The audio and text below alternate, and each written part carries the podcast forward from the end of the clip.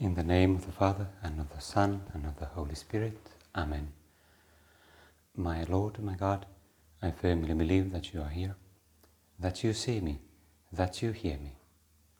I adore you with profound reverence. I ask you for pardon of my sins, for grace to make this time of prayer fruitful. My Mother Immaculate, Saint Joseph, my Father and Lord, my guardian angel, intercede for me. We celebrate today or this evening the Vespers, the vigil of the Assumption of the Blessed Virgin Mary, her Assumption to heaven. And it's very appropriate for us to begin our prayer looking up to her, our Mother, our Mother in the spiritual order, our Mother in Christ, as we are adopted children of God, and through that adoption, through faith and baptism, also brothers and sisters of Christ, who is perfect God and perfect man. And through that sacred humanity of Christ, we form part of the same family, which has a mother also. A mother not from eternity, like God the Father, but from time and history and eternity as far as God's plans are concerned. God, in His wisdom, chose Mary for a very special task. And the solemnity of tomorrow, the Assumption of the Virgin Mary, is like the culmination of her path, of her story. Nevertheless, I didn't want to speak only about the Assumption, but rather I wanted to first take a step, not a step back, but uh, another theme, which is today's today's readings in the Mass and uh, the saint that we celebrate today, which always happens the day before the Assumption. Today we celebrated Saint Maximilian, Maximilian, Maximilian Kolbe, sorry, Maximilian Kolbe, Maximilian Maria Kolbe, a Polish priest and martyr who died in 1941 in the concentration camps uh, in Poland.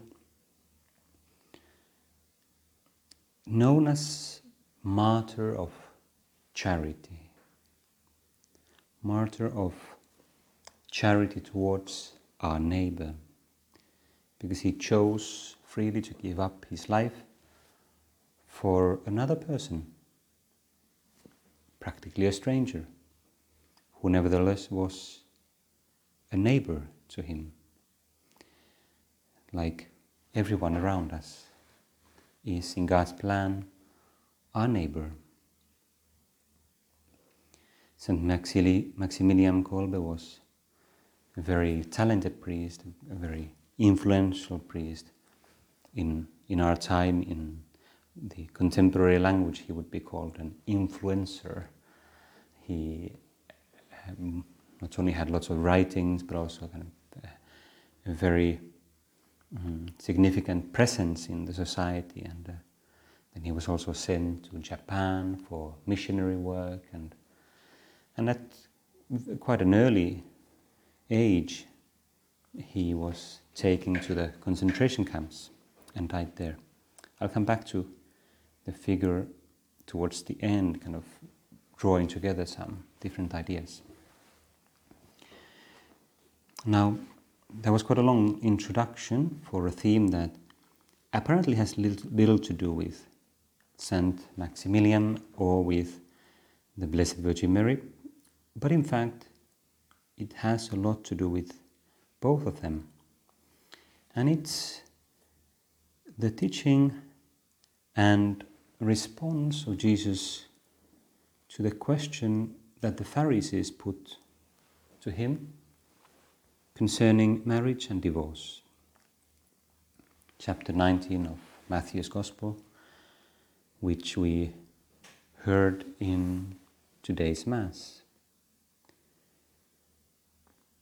Is it lawful to divorce one's wife for any cause? The Pharisees asked him, testing him, testing our Lord Jesus. And as we put our mind, of try to um, imagine the scene a little bit and, and make ourselves present, we, at the same time, while we are hearing these words and, and the response of Jesus, we also want to make sure that we are praying we're not just listening uh, human text, but we're praying, which means we're raising our heart and mind to God.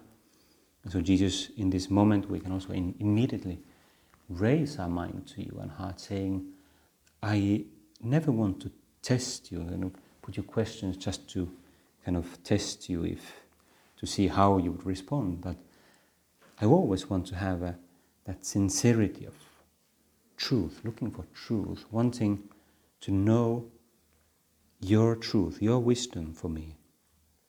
And that is the attitude with which I listen to your answer. Jesus answered, Have you not read, referring to the Old Testament, to the book of Genesis, have you not read that he who made them the from the beginning made them male and female, and said, for this reason, a man shall leave his father and mother and be joined to his wife, and the two shall become one. So they are no longer two, but one. What therefore God has joined together, let no man put asunder. They said to him, Why then did Moses command one to give a certificate of divorce and to put her away? He said to them, for your hardness of heart, Moses allowed you to divorce your wives. But from the beginning, it was not so. And I say to you, Jesus further reinforces the, you know, the, the, the strength or the, the radicalness of his response. Whoever divorces his wife, except for unchastity, and marries another, commits adultery and he who marries a divorced woman commits adultery. Now, this would, Jesus' response would take us to all kinds of complicated questions that we face many times in our life in, with the people around us, and it's obvious that people with complicated situations in life they are also called to holiness, even though there may be some complexities in, in their response and, and the, kind of the path that they, that they will pursue, the many, many different factors related to the subjective understanding of one's conscience and the difficulties of sometimes uh, understanding, sincerely understanding and being able to follow God's, God's call and truth. We can pray now, Jesus for you to give light and strength to all of those who, who need it. And very much uh, it involves many people. Really, the whole society needs a great help of God's grace in this question. And but beyond those complications, I only wish to uh, to focus our attention on kind of one idea here, and then I'll continue a little bit more reading and it's this beginning here. Have you not read that he who made them from the beginning made them male and female and said, For this reason a man shall leave his father and mother and shall and be joined to his wife, and the two shall become one. The two shall become one. There's a great dignity in this mystery of marriage, mystery in the in, in, in a double sense, we might say. The mystery in the sense of something that we can only partly understand with the help of reason, with the help of our natural mind. There's another part, another dimension that is beyond our comprehension, is partly revealed by God, but also calls for further reflection. And only with God's grace can it be somehow perceived. The great dignity of marriage. Mystery also in the etymological sense, the mysterium, mysterium which was then translated as sacramentum in, in Latin. And that's what St. Paul says in Ephesians chapter 5, talking about marriage and the relationship between God, and uh, Christ, and the church, saying, This is a great mysterion, this is a great mystery. But I am speaking about Christ and the church. In the plan of God, in the plan of salvation and plan of revelation of God's plans, marriage has a very special role.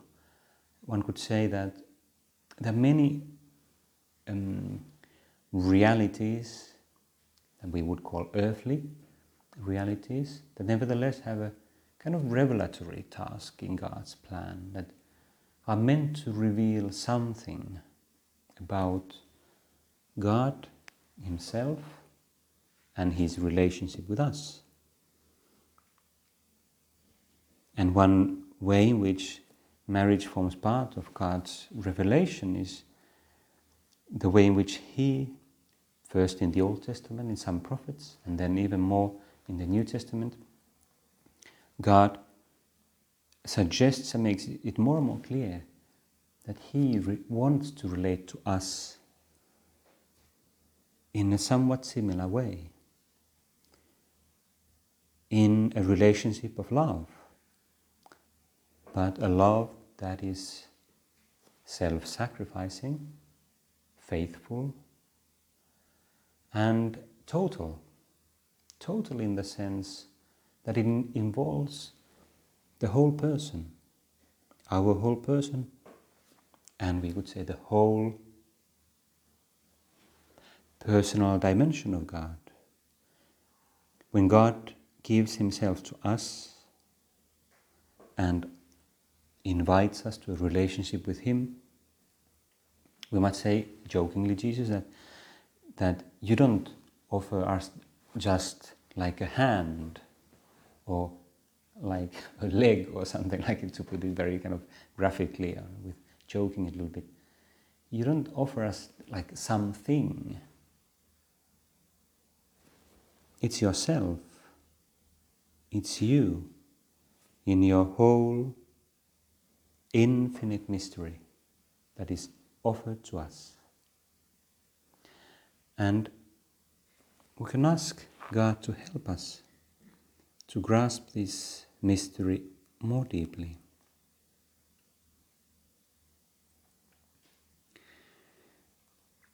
They become one, Jesus said. That they become one means that somehow those who form part of that mystery are changed. And in order to be, in order to enter into that new relationship, they also have to give up something, and maybe quite a lot. And that's why marriage is a great challenge there was one priest that once once told me that he used to ask in um, marriage preparation conversations that they would have in, in the parish or with, with couples who were planning to get married that have you really thought about this? Like, have you really considered what, what you want to do, what you're planning to do? And of course, they would say, yes, yes, of course, like, we're in love, and so on. And he said, But do you realize that you, you're not going to exist anymore? You, as you are now, will have to cease to exist. Will have to die, in a sense. Because you will become one, so your I has to die in some sense in order to give space to that new common personality, so to speak. Just like, in a sense, something similar happens in our own relationship with God, that when we give ourselves to God completely, God asks us to somehow deny ourselves. And it's only in denying ourselves that we're able to find ourselves.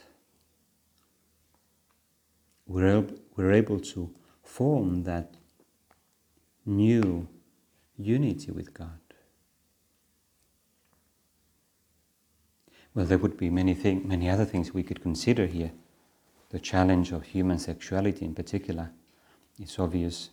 I won't um, stop a long time in, in that theme, but, but it's obvious for us in, so many things in our society that it doesn't automatically go the right way.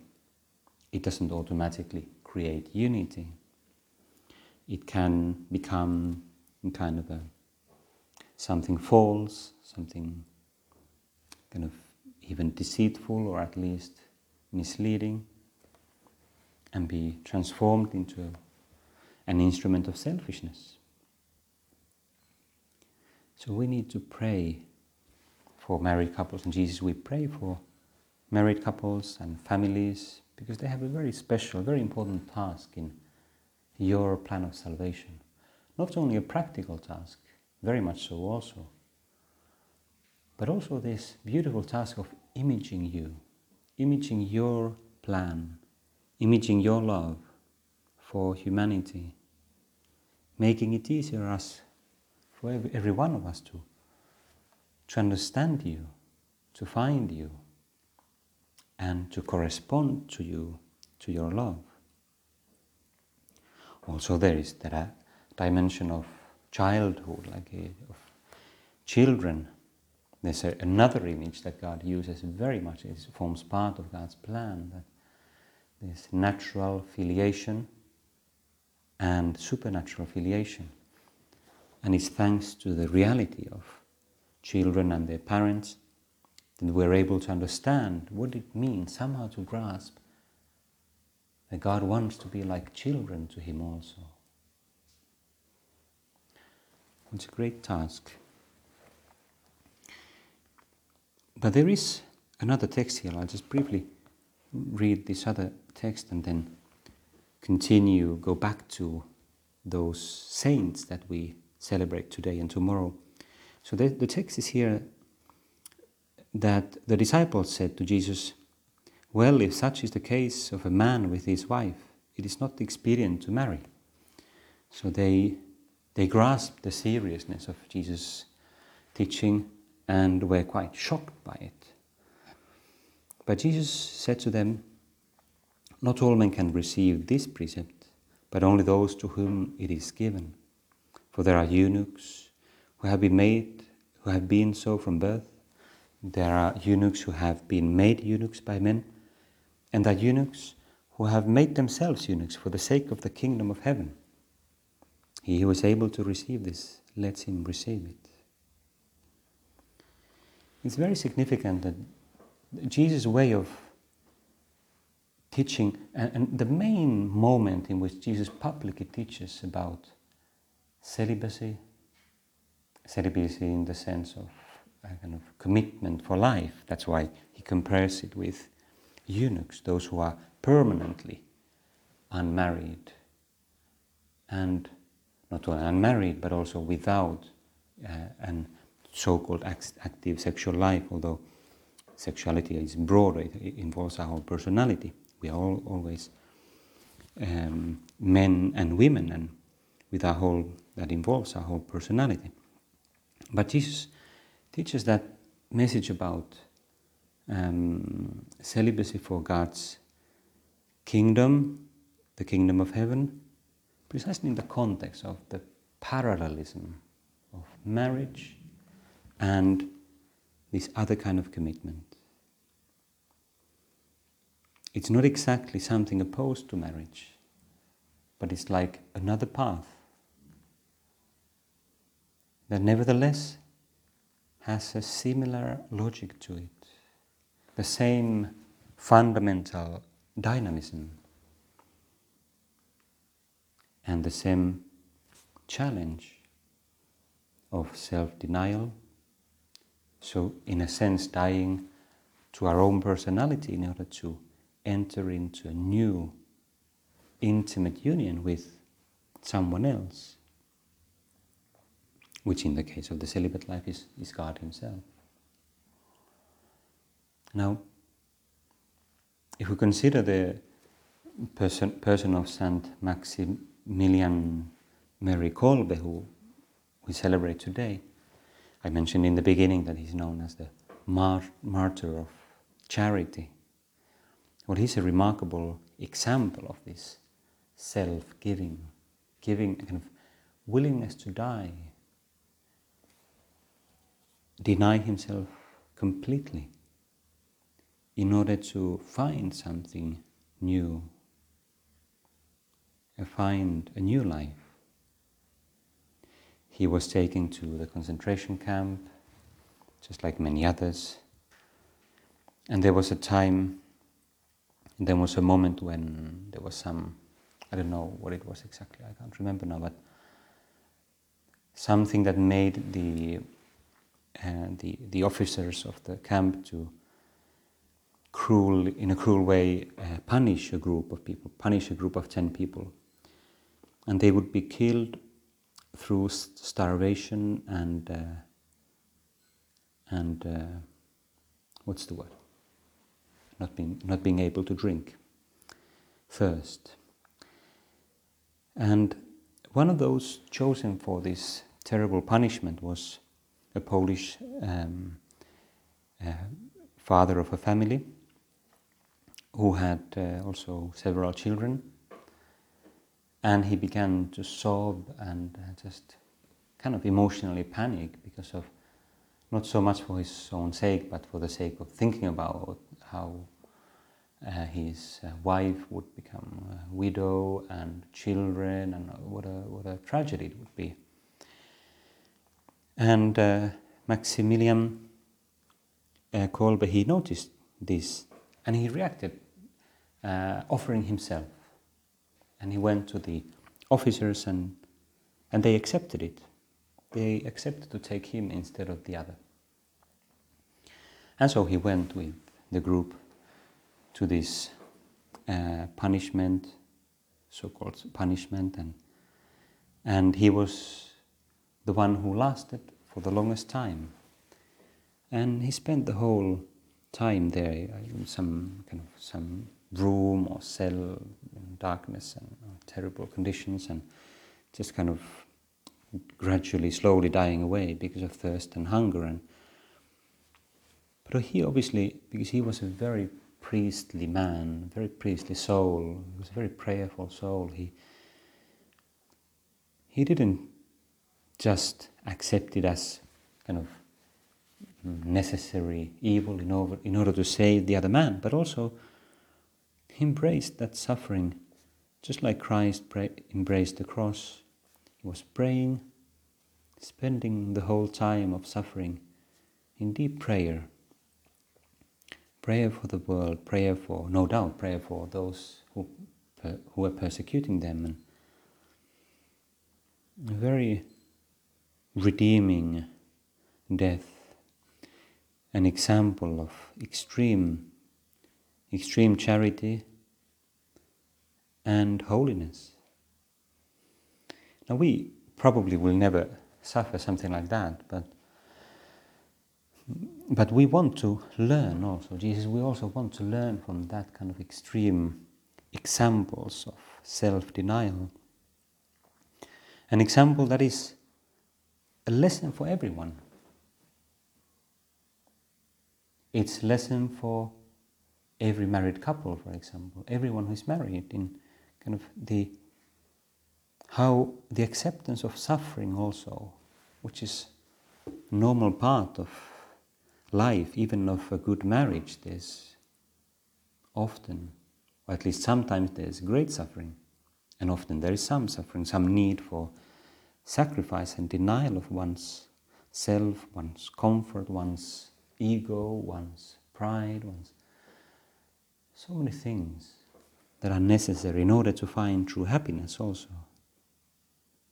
And for those of us who are dedicated to God in celibacy and uh, apostolic celibacy, what a wonderful example of Saint Maximilian Mary Kolbe, really giving himself, not being afraid of denying himself. He might have thought, you know, because he was this kind of popular figure or influencer and so on, if he had been vain, like thinking that oh, I'm so important, you know, I'm so effective in converting people, and surely I must stay alive in order to continue this great work. But his most efficacious, supernaturally efficacious act was his martyrdom, of course. Now, probably we don't think that we have to stay alive in order to be great influencers, but we might have our own kind of little or even petty uh, things that we think my life is so important because of this and that and well it is but um, it's important if we live it for God's glory. And Jesus I and, and we all want to make an act of this kind of self-giving and renunciation in this moment of prayer and meditation putting ourselves in your hands and saying well whatever you call me to do, whether it be a long life, whether it be or a short one, or whether, whether it be a very happy one in terms of whatever marriage and relationship, or it be a life of many trials and difficulties, whatever it is that you're calling me to do, well, I want to, in every moment, fulfill your lovable will. Because I know that that's when I'll be happy. That's when I'll be, I'll find the full meaning of my life. And that's the way I gain the greatest possible heaven that is possible for me in your wonderful plan. Well, we have to be finishing our meditation. We don't have much time to consider the Assumption of the Blessed Virgin Mary. But it's obvious even without saying many words, it's obvious how she is also a perfect model of all of this, all of those things that we have considered. She was married, in a sense, in a peculiar kind of marriage with St. Joseph. Um, she was also a virgin in kind of in a different way, dedicated to complete to God, very peculiar vocation that she had as Mother of God, and today's or tomorrow's uh, solemnity highlights the end point, the final point, the culmination of kind of her glorification in following her Son, Jesus Christ. And we can also remember, as we consider her example and her the lesson that she gives to us, that she's also the strength for us just like she was for Saint Maximilian Kolbe. This holy priest was very devout, very devoted to Our Lady. That was her, that was his, so to speak, pride. Especially, he was very fond of the, the Immaculate Conception of Mary and, and spent a lot of energy and time in uh, talking about the, the Immaculate Conception. And from that, devotion to her also, he found a lot of strength. Well, let's also ask for that strength for our own struggles, which may be objectively smaller ones, but nevertheless real ones, and we, we may experience them as very hard ones. So let's not be afraid to turn to Mary in with this humble prayer and childlike um, conviction and devotion asking her to sustain us in our moments of trial and difficulty, so that we can also share in that joy and peace forever and ever and ever in heaven where she has been assumed. I give you thanks, my God, for the good resolutions, affections, and inspirations which you have communicated to me in this time of prayer. I ask you for help to put them into effect. My Mother Immaculate, Saint Joseph, my Father and Lord, my guardian angel, intercede for me.